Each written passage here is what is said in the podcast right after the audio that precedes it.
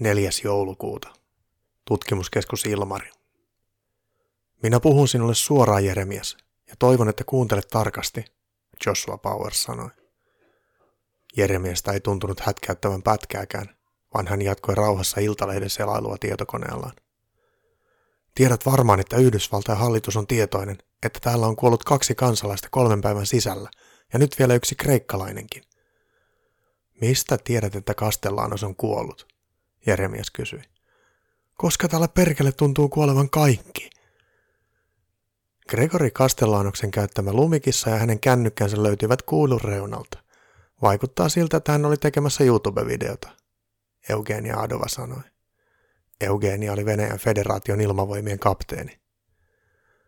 Se luultavasti lisää tilaajia hänen YouTube-kanavalleen, Jeremias sanoi lakonisesti. Hänellä oli vaikeuksia pitää katsettaan irti Eugenian rintavarustuksesta, jota hieman liian tiukka teepaita korosti.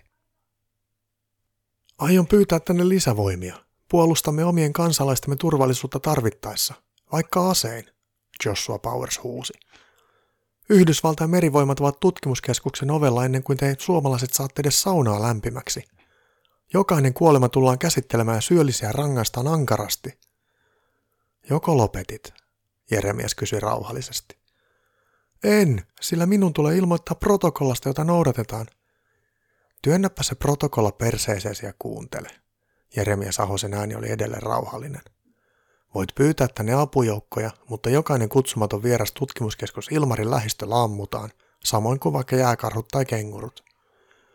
Ei Etelämantereella ole jääkarhuja, Powers sanoi.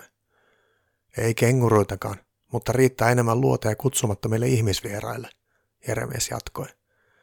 On valitettavaa, että ihmisiä kuolee, mutta panikoiminen ei nyt auta. Dimitri Polak oli venäläinen kasvitieteilijä. Hän viihtyi usein omissa oloissaan ja hän jutteli lähinnä kasveilleen. Kasvitieteilijänä hän oli erikoistunut ympäristön kiertotalouteen haastavissa olosuhteissa.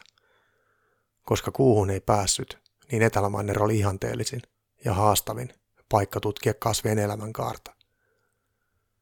Dimitrin ylpeyden aihe oli kasvimaa, jossa hän kasvatti kurkkuja, tomaatteja ja perunoita. Tutkimuskeskuksen kokki Jean-Paul oli kovin innoissaan tuoreista vihanneksista, kun niitä sattui olemaan tarjolla. Nyt pleksilasien sisälle rakennetulla kasvimaalla oli iso ongelma. Ikään kuin joku pieni, mutta aggressiivinen eläin olisi päässyt sisään ja rastanut lähes kaikki kasvit irti istutusalustasta. Hän oli pyytänyt Johanna Engelmanilta turvakameran tallenteet, joista ehkä näkyisi, mitä hittoa oli tapahtunut kasveille. Turvakameran nauhoitus ei ollut kuitenkaan aktivoitunut, eli toisin sanoen kamerat eivät olleet havainneet minkäänlaista liikettä. Mullassa oli havaittavissa pieniä tassujälkiä, mutta Dimitri ei osannut sanoa, mistä eläimestä oli kyse. Tassujen jäljet viittasivat ehkä kissan kokoiseen eläimeen. Dimitri istuutui laboratorion työtuolille ja avasi säilyketölkin, jossa oli suomalaista hirvenlihaa. Viikkojen työ oli mennyt tuhotyön takia hukkaan, ja juuri sillä hetkellä työt eivät kiinnostaneet lainkaan. Hän laittoi Netflixin päälle kannettavassaan ja alkoi katsoa lännen elokuvaa. Kaksi kerrosta ylempänä Isabella Marquez oli käymässä tarkistuslistaa läpi. Yleensä listalla ei ollut mitään mielenkiintoista havainnoitavaa, mutta nyt hallinnointipaneelin oli tullut ilmoitus viallisesta laitteesta vedensuodatusjärjestelmässä.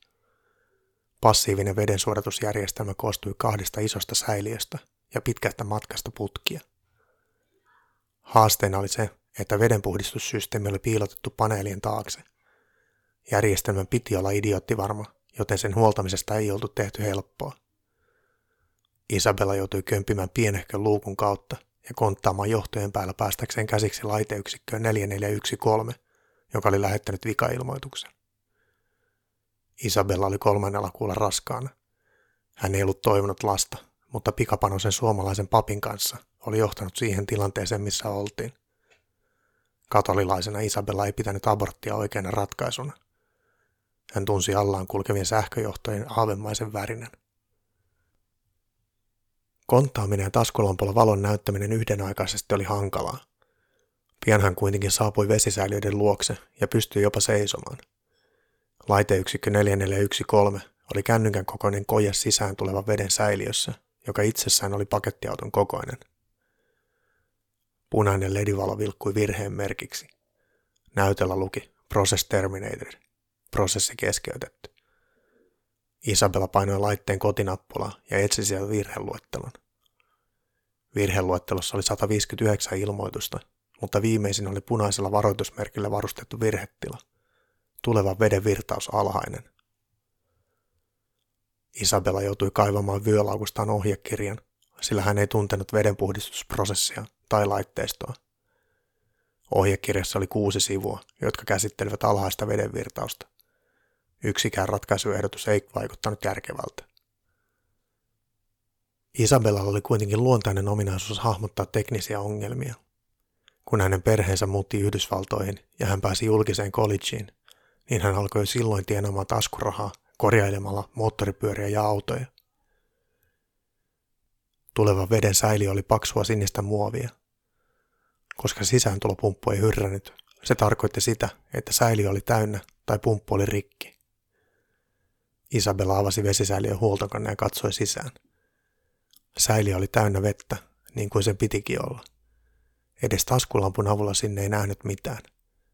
Vesi tuoksui oudon mutaiselta.